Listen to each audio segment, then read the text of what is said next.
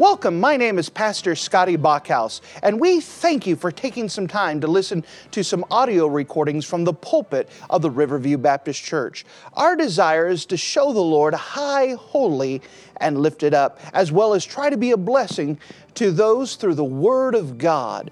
Please enjoy this message, and we pray that it will be a blessing to your life. And if you wouldn't mind to take your copy of the Word of God and turn with me to the Old Testament book of Chronicles. The Old Testament book of Second Chronicles, Second Chronicles and chapter number twenty. If you're looking in that, that is part of the historical books. We have the first of all, the first books of Moses, Genesis, Exodus, Leviticus, Numbers, Deuteronomy.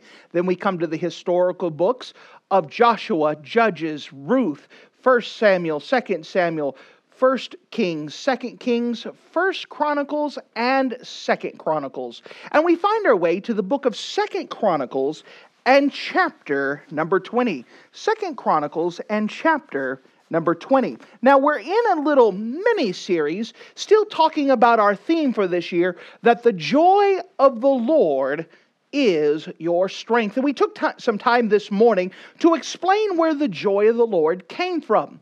With that same idea, let's look at an actual historical event. This isn't a mythology. This isn't a nice Aesop's fable. This is an historical event that occurred where this idea, this principle was put into action and God was able to work.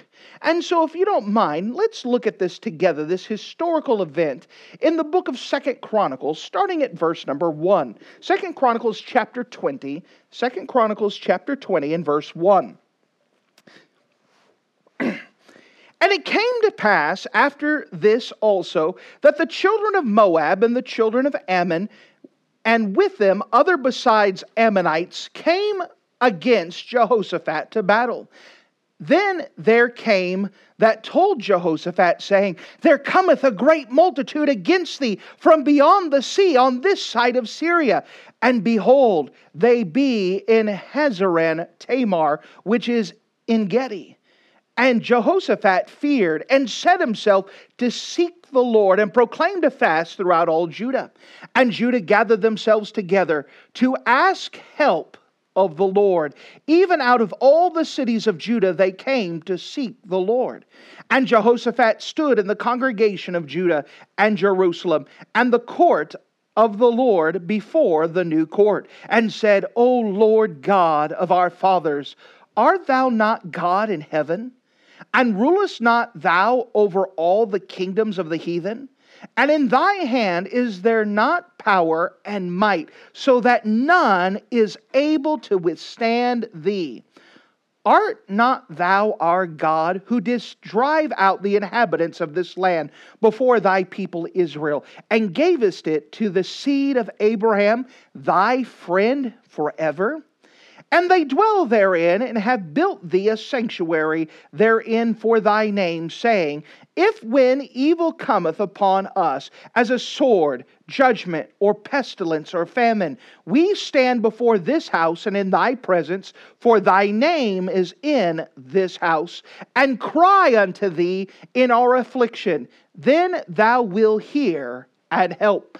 And now, behold, the children of Ammon and Moab and Mount Seir, whom thou wouldest not let Israel invade when they came out of the land of Egypt, but they turned from them and destroyed them not. Behold, I say how they reward us to come to cast us out of thy possession, which thou hast given us to inherit. O our God, wilt thou not judge them? For we have no might against this great company that cometh against us, neither know we what to do, but our eyes are upon thee. And all Judah stood before the Lord with their little ones, their wives, and their children. Then came to Jehaziel, the son of Zechariah, the son of Benaiah, the son of Jael, the son of Mattaniah, a Levite of the sons of Asaph, came the Spirit of the Lord in the midst of the congregation.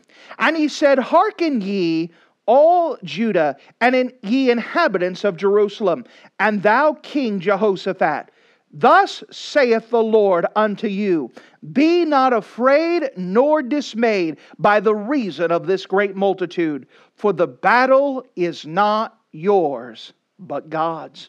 Tomorrow go ye down against them. Behold, they come up by the cliff of Ziz, and ye shall find them at the end of the brook before the wilderness of Jeruel. And ye shall not need to fight in this battle. Say yourselves, Stand ye still, and see the salvation of the Lord with you, O Judah and Jerusalem. Fear not, nor be dismayed. Tomorrow go out against them, for the Lord will be with you.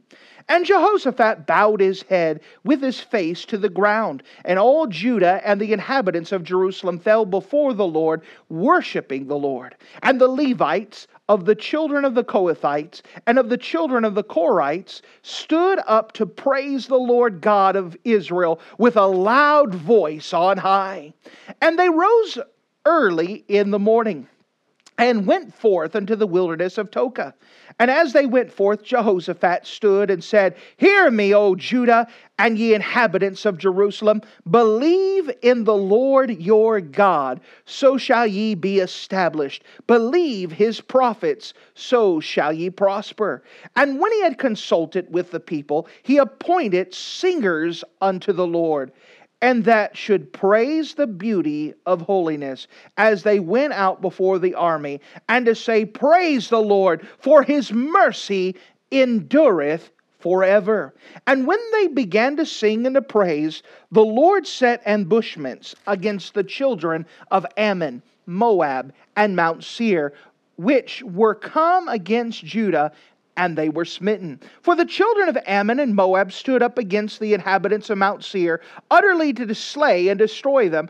And when they made an end of the inhabitants of Seir, every one helped to destroy another. And when Judah came towards the watch in the wilderness, they looked unto the multitude, and behold, they were dead bodies fallen to the earth, and none escaped. And when Jehoshaphat and his people came to take away the spoil of them, they found among them in abundance both of riches with the dead bodies and precious jewels, which they had stripped off for themselves, more than they could carry away. And they were three days in gathering of the spoil. It was so much. And on the fourth day they assembled themselves to, in the valley of Berachah. For there they blessed the Lord. Therefore the name of the same place was called the Valley of Berachah unto this day. And they returned every man of Judah and Jerusalem, and Jehoshaphat in the forefront of them, to go again to Jerusalem with joy. For the Lord had made them to rejoice over their enemies. And they came to Jerusalem with psalteries and harps and trumpets unto the house of the Lord. And the fear of God was on all the kingdoms of those countries, when they had heard that the Lord fought against the enemies of Israel. And if you're in the habit of marking things in your Bible, would you mark a phrase that we find in the book of Second Chronicles? The book of Second Chronicles, chapter number twenty, and I would like for you to mark the phrase that we find in verse number fifteen. The book of Second Chronicles, chapter twenty, and verse fifteen, towards the end of the verse, notice the phrase, For the battle is not yours. The battle is not yours. Yours. And with the Lord's help, I'd like to preach this message from this, from the Bible passage here, this historical event. The battle is not yours. The battle is not yours. Let's go to the Lord together and let's pray. Dear Heavenly Father, thank you again for you being a wonderful God. Thank you so much that we can trust you. Thank you that we can depend upon you. And we're asking that you would teach us this principle of trusting in you. Teach us what it means to be looking to you by faith, to let you fight the battle for us. I'm asking that you would just help us to learn what it is to have joy in you, knowing that the joy of the Lord is our strength. Again, just fill me with your precious spirit. Lord, this is such a familiar passage to me that there's a temptation of preaching this in my own flesh and my own strength, and that cannot get it done. that will not be a help. So once again, I'm saying, fill me with your Spirit. You get the own, your own work accomplished through your word now. In Jesus' name, amen. Amen. In the book of Second Chronicles, chapter number twenty, a fearful thing has occurred.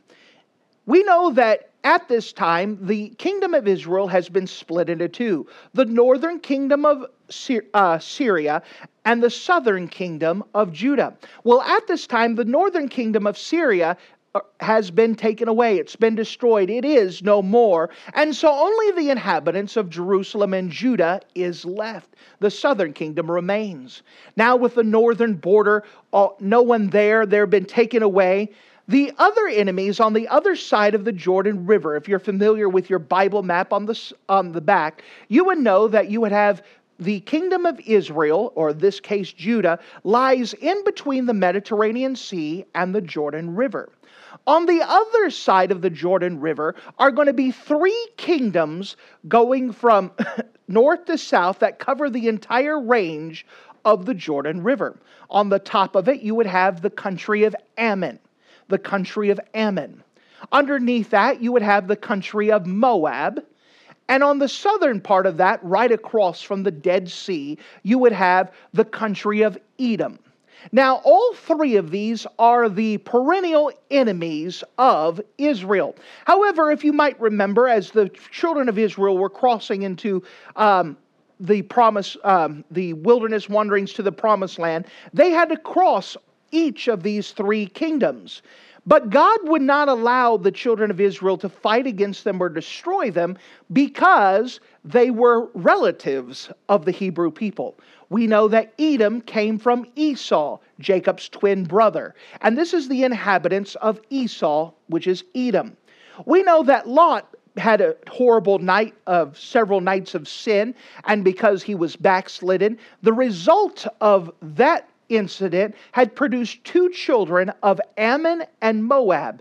And these were countries that were developed from those people. And so, of course, Lot was the, the nephew of Abraham. And so these countries are actually related to the Hebrew people. And because of the promises God had made to Abraham, God had ordered Israel not to harm them. However, the other guys did not get the message. And there were times that they would kept plaguing and harassing and disturbing the country of Judah. Well, what made this time different is all three of these countries banded together. For the first time, you have these three enemy nations joining together to fight against one small country of Judah. You have the country of Ammon, the country of Moab, the country of Edom joining together. They have agreed together. They said, I don't like you, you don't like me, but we hate them more. And let's go destroy them. And so these three countries have joined together. They're going to fight against Jehoshaphat, the king of Judah, and with the desire to destroy and to wipe off Judah off the map. Now, how would you like to hear your three biggest enemies have joined together and they're planning on destroying your country? And you know that they have the firepower to do so. You know that you only have limited defenses and there's nothing you can do about it. Wouldn't that be a cause of concern? That would be a very cause of concern. This is a battle that they cannot win, do they? Nor do they have any hope of winning. And so, what is their response? Do they get mad? What is their response? Do they try to hire out more mercenaries? What do they do? They go to the Lord in prayer.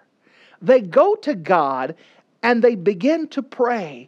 And they begin to call upon the promises of God. They begin to trust in God and just admit that they can't do this. This is too big for us. We run to God. And so after they take some time to pray, and by the way, this prayer had lasted for several verses, uh, starting from verse six and went all the way to uh, verse twelve, and then verse thirteen is uh, mentioning everyone that's there. What we see here is that God had stirred up a preacher who happened to be one of the children of Asaph, a Levite, and God had put his spirit upon this man to deliver a message from God to Jehoshaphat and to all of the children of Israel with what the children of Israel are supposed to do as they trust the Lord. And so if you don't mind, I'd like to take the answer that is given and the reply of this, and we want to understand what it means to allow God to fight our battles for us. May we even tie it with our theme together. What does it mean to have the joy of the Lord as our strength, as a practical, everyday thing? We learned today, where do we get the joy of the Lord from? What does it mean now as a practical thing to have the joy of the Lord as our strength? What does it mean to trust God, to allow God to fight the battle for us? In fact, that's the very first thing I'd like to show you here, is that God will fight the battle. God will fight the battle. Notice, if you don't mind, in verse number fifteen.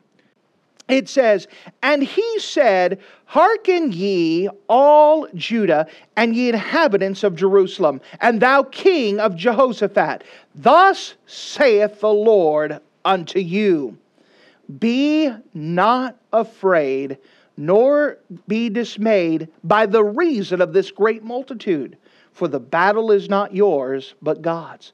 Here it is clearly stated, the battle's not yours, it's God's. So what is the commandment that is given? Notice this, be not afraid nor dismayed. You understand this is a commandment. This isn't a suggestion. This isn't something that, you know, I hope that you're not afraid. I hope that you could just pick yourself up. This is a commandment. Be not afraid. You understand we don't have to live in fear. God has not given us the spirit of fear, the Bible tells us in the book of First Timothy. When we're under the spirit of fear, we are not trusting the Lord. It is a conscious choice to live in fear or to live in faith. Those two things cannot occupy the same thought process. You're either fear, uh, fearing the world, fearing the circumstances, or faithing in God. They cannot occupy the same thing. You trust God or you don't. You say, that's too simple. Yes, we make things complicated. Amen. What we like to do is but, but, but. There is no but. Is God in charge? Is God on the throne? Yes or no? Can you trust Him if He's on the throne? Yes or no? This is a commandment. That means there is a conscious decision not to be afraid nor be dismayed. That is a choice that you make. You say, but but I, I get afraid. Yes, but you could trust God. Whatsoever time I'm afraid, I will trust in Thee, the Bible says. You can make a conscious choice to set aside your fear. You know, your emotions don't have to control you. Amen. You can make a conscious choice to say, no feelings, I'm trusting God. And your feelings will obey if you are truly making a decision to follow after God, to trust in Him, that God is in control. Now, because we live in a feeling type society, that sounds so foreign to be able to say, no feelings, stop it. But you can. You don't have to have your feelings tell you what to do. In fact, notice with me in verse sixteen. Tomorrow go ye down against them, and behold, they shall be up at the cliff of Ziz, and ye shall find them at the end of the brook before the wilderness. You know, God knows where the enemy is at, and He knows what they're doing. God knows everything. You know, part of the reason why we are afraid is because we don't have all the information. We don't know what's going on. We don't know what's going to happen. And the fear of the unknown is one of the biggest fears. We don't know what the enemy is doing. We don't know what the enemy is going to do. We don't know what they're planning. But God does. Can you trust God? You said, but listen, what if the enemy does this? You know, God already knows what the enemy is going to do. And He still tells you, be not afraid nor dismayed. You know what that means? That God knows what the enemy is doing, and He still has things handled. The enemy is not going to overwhelm God. The enemy is not going to surprise God. The enemy is not going to catch God unaware or napping. You may not have all the information, but God does. And you can trust Him to fight the battle for you. God clearly says the battle is not yours. You have to believe that. You have to understand that. This is not my fight. This is God's fight. God could win it. All I have to do is allow Him to be God. So here, this first part that God has given to them, that the battle is not yours, is the realization that God will fight the battle for you. And if you believe that, there should be a response to it. What is the response? That we allow Him to fight the battle for us. We trust Him that we're not going to be afraid nor be dismayed. Now, I'm not saying that it's an absence of caring. It's not the idea that I don't care what happens. Whatever happens, happens. That's not what we're saying at all. But it's the idea, can you trust God? Can you trust that He is bigger than any problem or any situation you may face? God will fight the battle. What's the second idea that we find here? If we're going to allow God to fight the battle for us, if we're going to truly live with the moniker that the joy of the Lord is our strength, we understand that, first of all, that God will fight the battle. Second thing that we understand is to stand still and let Him fight. To stand still and let Him fight. Notice with me in verse seventeen. Verse number seventeen. Ye shall not need to fight in this battle. Hey, God says, I don't even, you don't even have to worry about fighting. I've got this taken care of. You're, you're not even needed here. What I do want you to do is set yourselves. That idea of set yourselves is to plant yourselves, to purposely ground yourself. Set yourselves and stand ye still and see the salvation of the Lord. You know that phrase should sound familiar to you, especially if you've been in our church for the last couple months. This is the exact phrase when God had the children of Israel outside of the Red Sea. The enemy was on their backside, and the dead or the Red Sea is on the other side. And what was God's commandment to them? Stand ye still and see the salvation of the Lord. Did the message change? No. God has the same message, to stand ye still. Still and see the salvation of the Lord. God knows what He's doing. Notice He gives the commandment again. Fear not, nor be dismayed. Notice the second time this is said again. Fear not, nor be dismayed. For tomorrow go out against them, for the Lord will be with you. When we come to this, God says, stand still. What He is saying in essence, and what He repeats in a different part, is to wait on God. Waiting is the, is the ultimate form of worship. When you wait on God, it's not the idea that I cross my arms and tap my feet. Come on, God, come on. That's not waiting.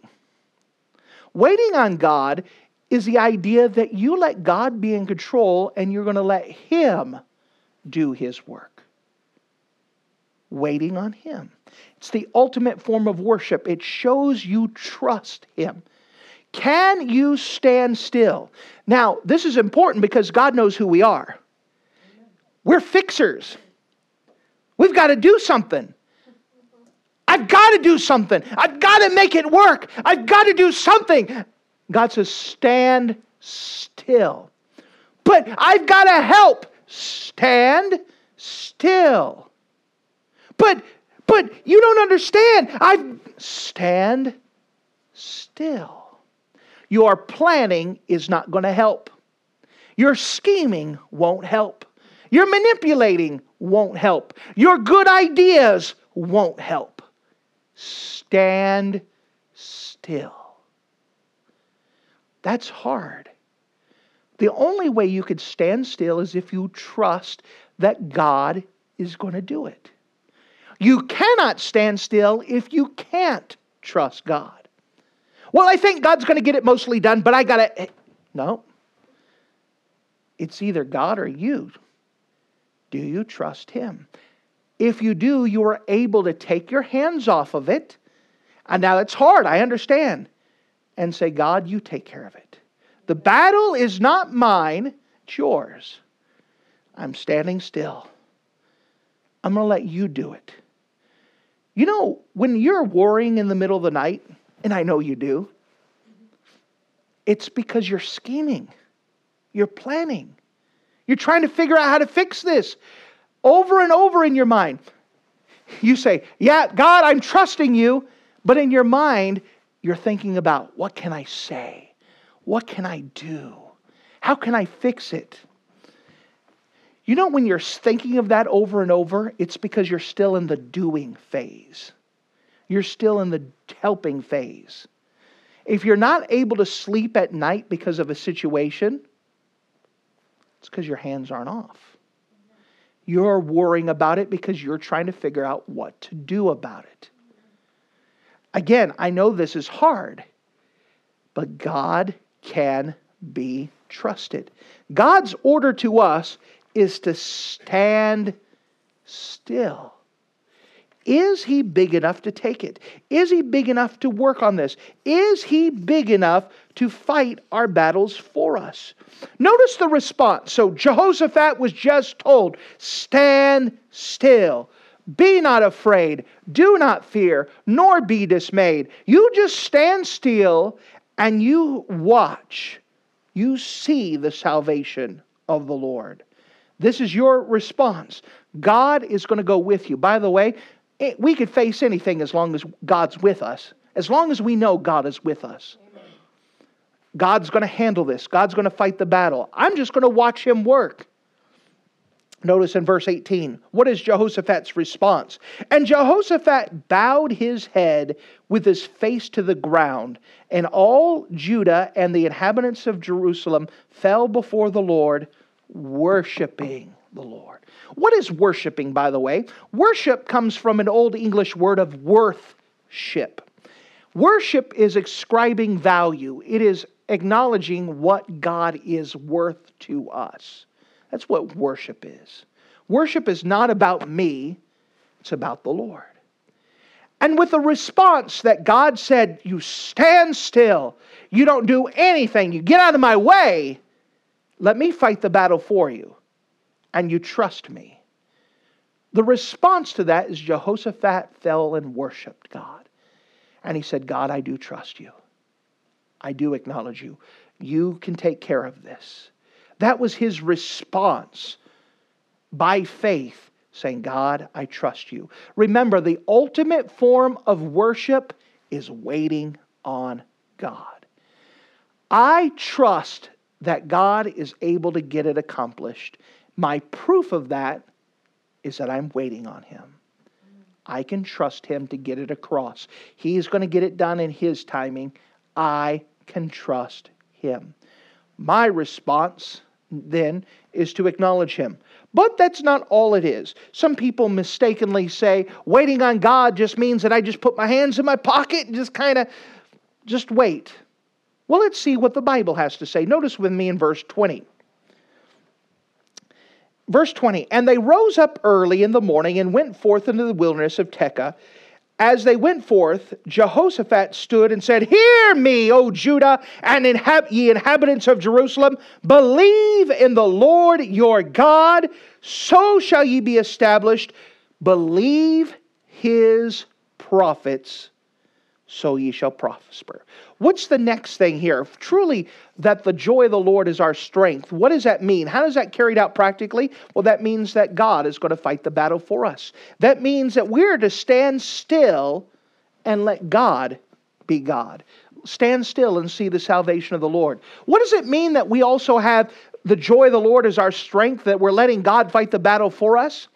It means that we believe God and the prophets. That's a way of saying you believe the Bible. And obey the Bible. This idea of belief here carries the idea to obey it. If you truly believe in God, if you believe that God is going to fight the battle for you, it doesn't mean, all right, well, that means I get to take a break and you turn on the T V and kick back your feet and say, all right, well, I'm done. No, if you truly believe that God is going to fight the battle for you, that means you go find what the Bible says and you're going to obey it. Lord, just tell me what to do and I'll do it.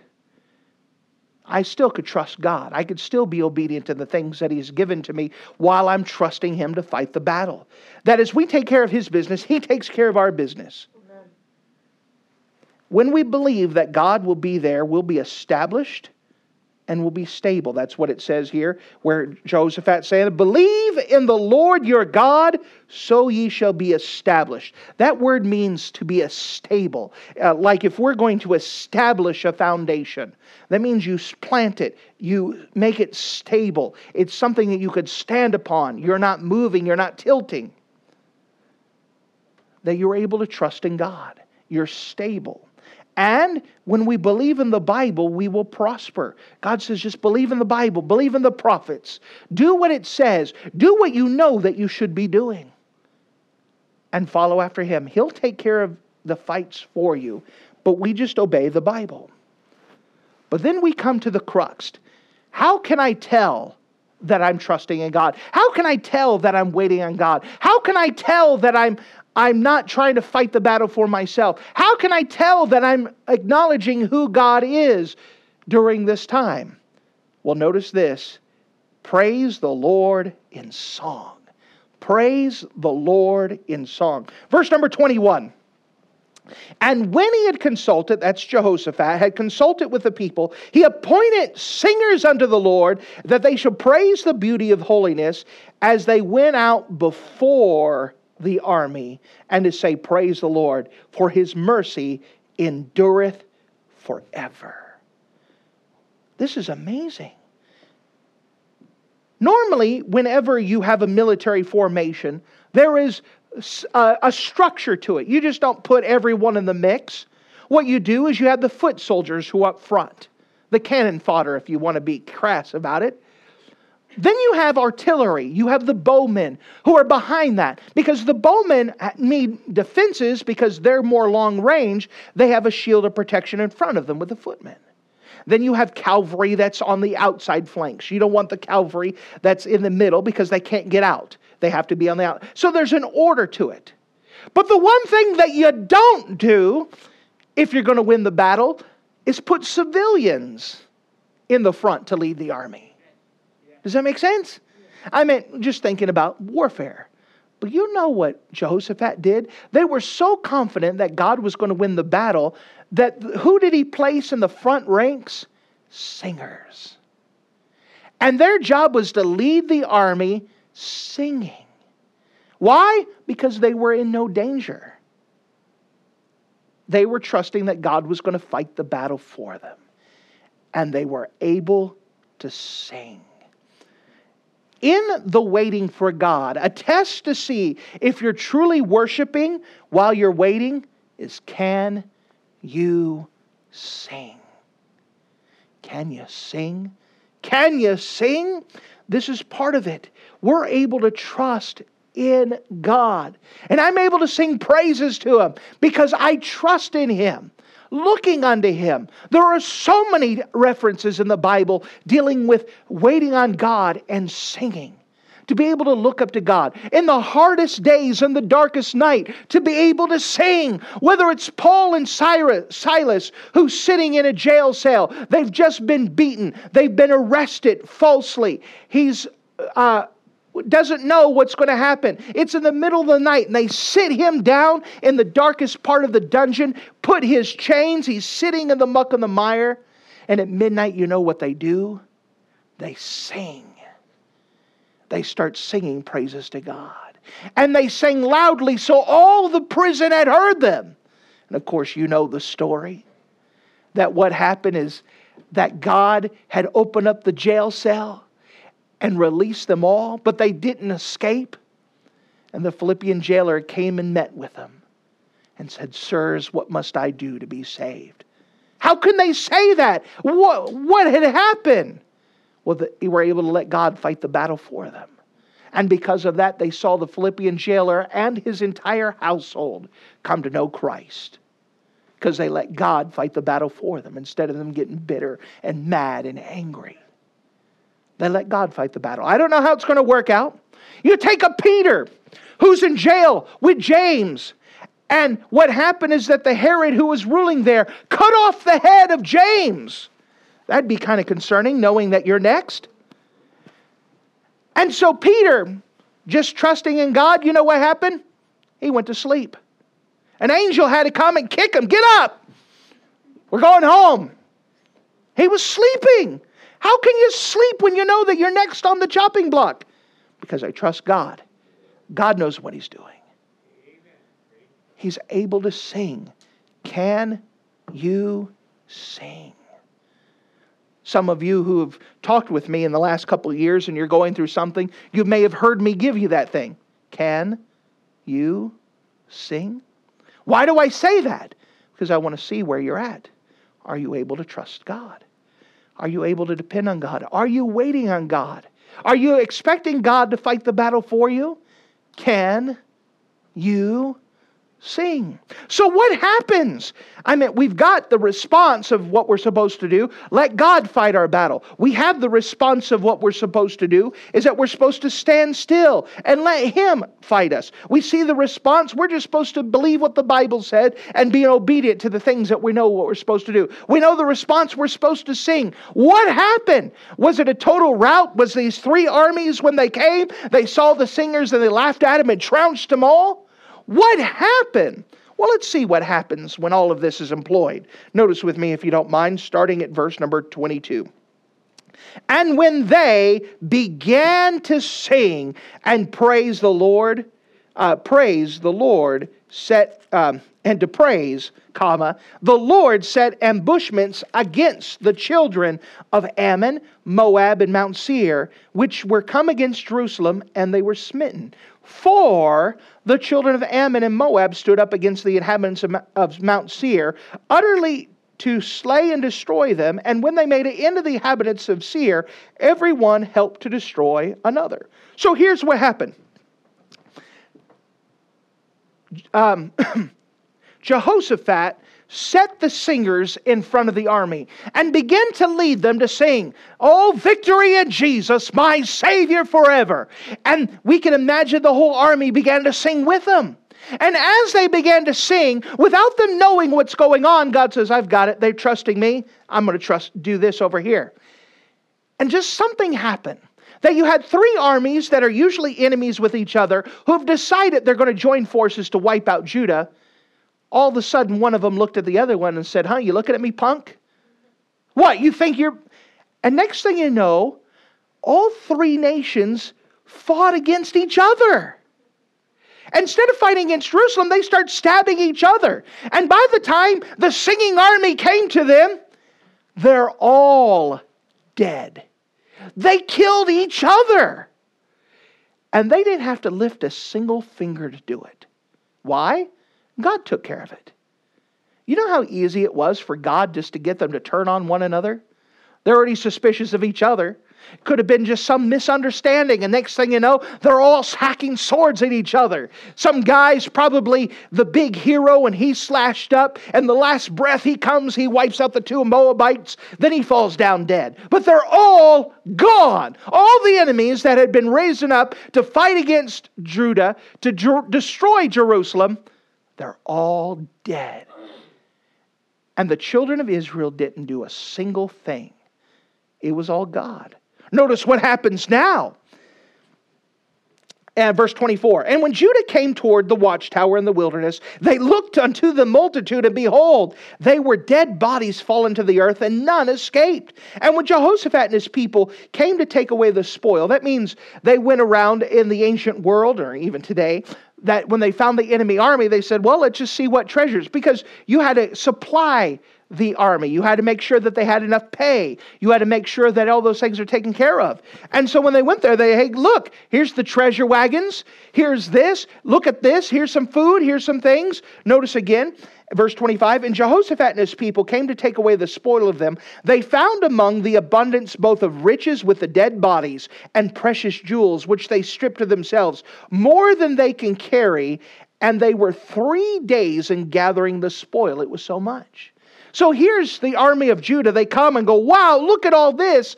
And it took them three days to haul off all the stuff they found. So not only are they not destroyed, but God supplied for them in abundance. And they didn't do anything but trust God, to depend upon Him. He blessed them for their obedience. So instead of being worse off, they're better off than what they were before, because they were able to trust God. They were able to depend upon Him. Notice, if you don't mind, as we get to verse twenty-six. And on the fourth day they assembled themselves in the valley of Berachah. Now here it's going to call this t- thing here. This word Berachah carries the idea of blessing. This is where God blessed us at. We waited on God, and this is where we received the blessings from. God had taken care of us. It says, for there they were blessed of the Lord. Therefore the name of the same place was the valley of Berachah unto this day. This is where they said, God blessed us. And we're going to remember this. This is where God blessed us with. I trusted God. I was able to sing praises. I allowed Him to fight the battle for me. And this is how God blessed me, because I trust Him. By the way, the book of uh, Psalms talks about this, that those that wait on the Lord will never be ashamed. You'll never regret waiting on God. Man, I should have never waited on God. Now look at me, I'm worse off. It can't be said. Now, it may not turn out the way that you imagine, but God knows what's best. Can you trust Him? Can you trust Him? Can you sing? And so notice as it goes on, and finally in verse twenty-nine, and the fear of God was on all the kingdoms of those countries when they heard that the Lord fought against the enemies of Israel. You understand that God did this in such a way that no one could say, man, those Israelites, those they've got some great battles. I mean, they got some warriors, they got special forces. No, you know who got the credit for it? God did. Because Israel did nothing. Judah did nothing. They trusted in God. And God clearly wiped them out. God clearly caused the battle to be won. And all of the people said, you know what? There's something to that God. You know, people watch us. And we go through the same problems they do. Remember, being a Christian doesn't mean the absence of problems. What it does mean is that we handle problems differently. Can you trust God? The joy of the Lord is our strength. How can I tell if I'm trusting God? Can you sing? And so people watch as you have those problems. They watch as your tire goes flat. They watch as circumstances don't work for you. And they see how you respond. How in the world can you be singing? How can you have joy? How can you have peace when all of this nonsense is happening around you? I see what's going on. If I was in your shoes, I'd be beside myself. If I was in your shoes, I didn't know what to do. If I was in your shoes, I'd be a wreck. How can you be so happy? How can you still sing? How can you still praise God? They watch you. Then when God comes through, they say, there's something to that. Their God is real. You understand? When we talk about the joy of the Lord is our strength, it's not something that makes you feel better while the world beats up on you. When we say the joy of the Lord is our strength, we're allowing God to win the battle for us. We don't know how it's going to be won. We don't know all the circumstances. But we can be calm in a time where no one else is calm. We can have a peace that doesn't make sense when the world has no peace to offer. And when God comes through, the world will take note and say there's something to that. You understand, God is at stake here. His name is at stake. Let me tell you, uh, someone who calls himself a Christian, who's always worrying and fretting and thinking the world's out to get them and that this is horrible, who wants to serve their God? God loves to prove Himself. And He wants to use us as evidence. He wants to use us as a display. Here's a group of people that believe that I am God and that there is none else. Here's a group of people that believe that God can.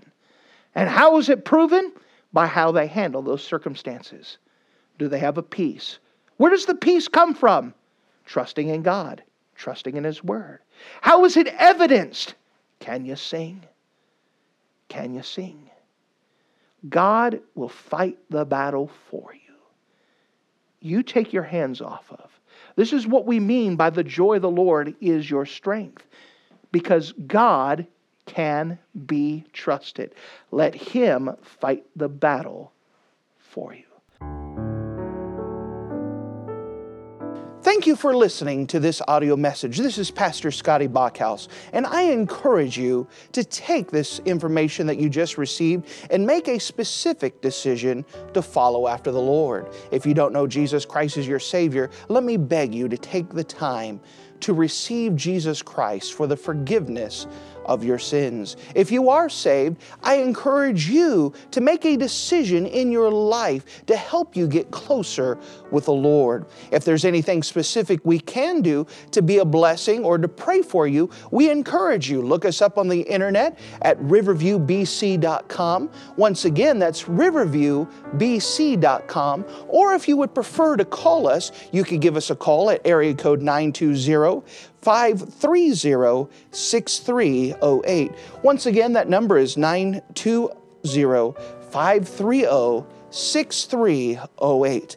If there's anything we can do to be a blessing or an encouragement to you, please let us know. We would love to make ourselves available. Thank you.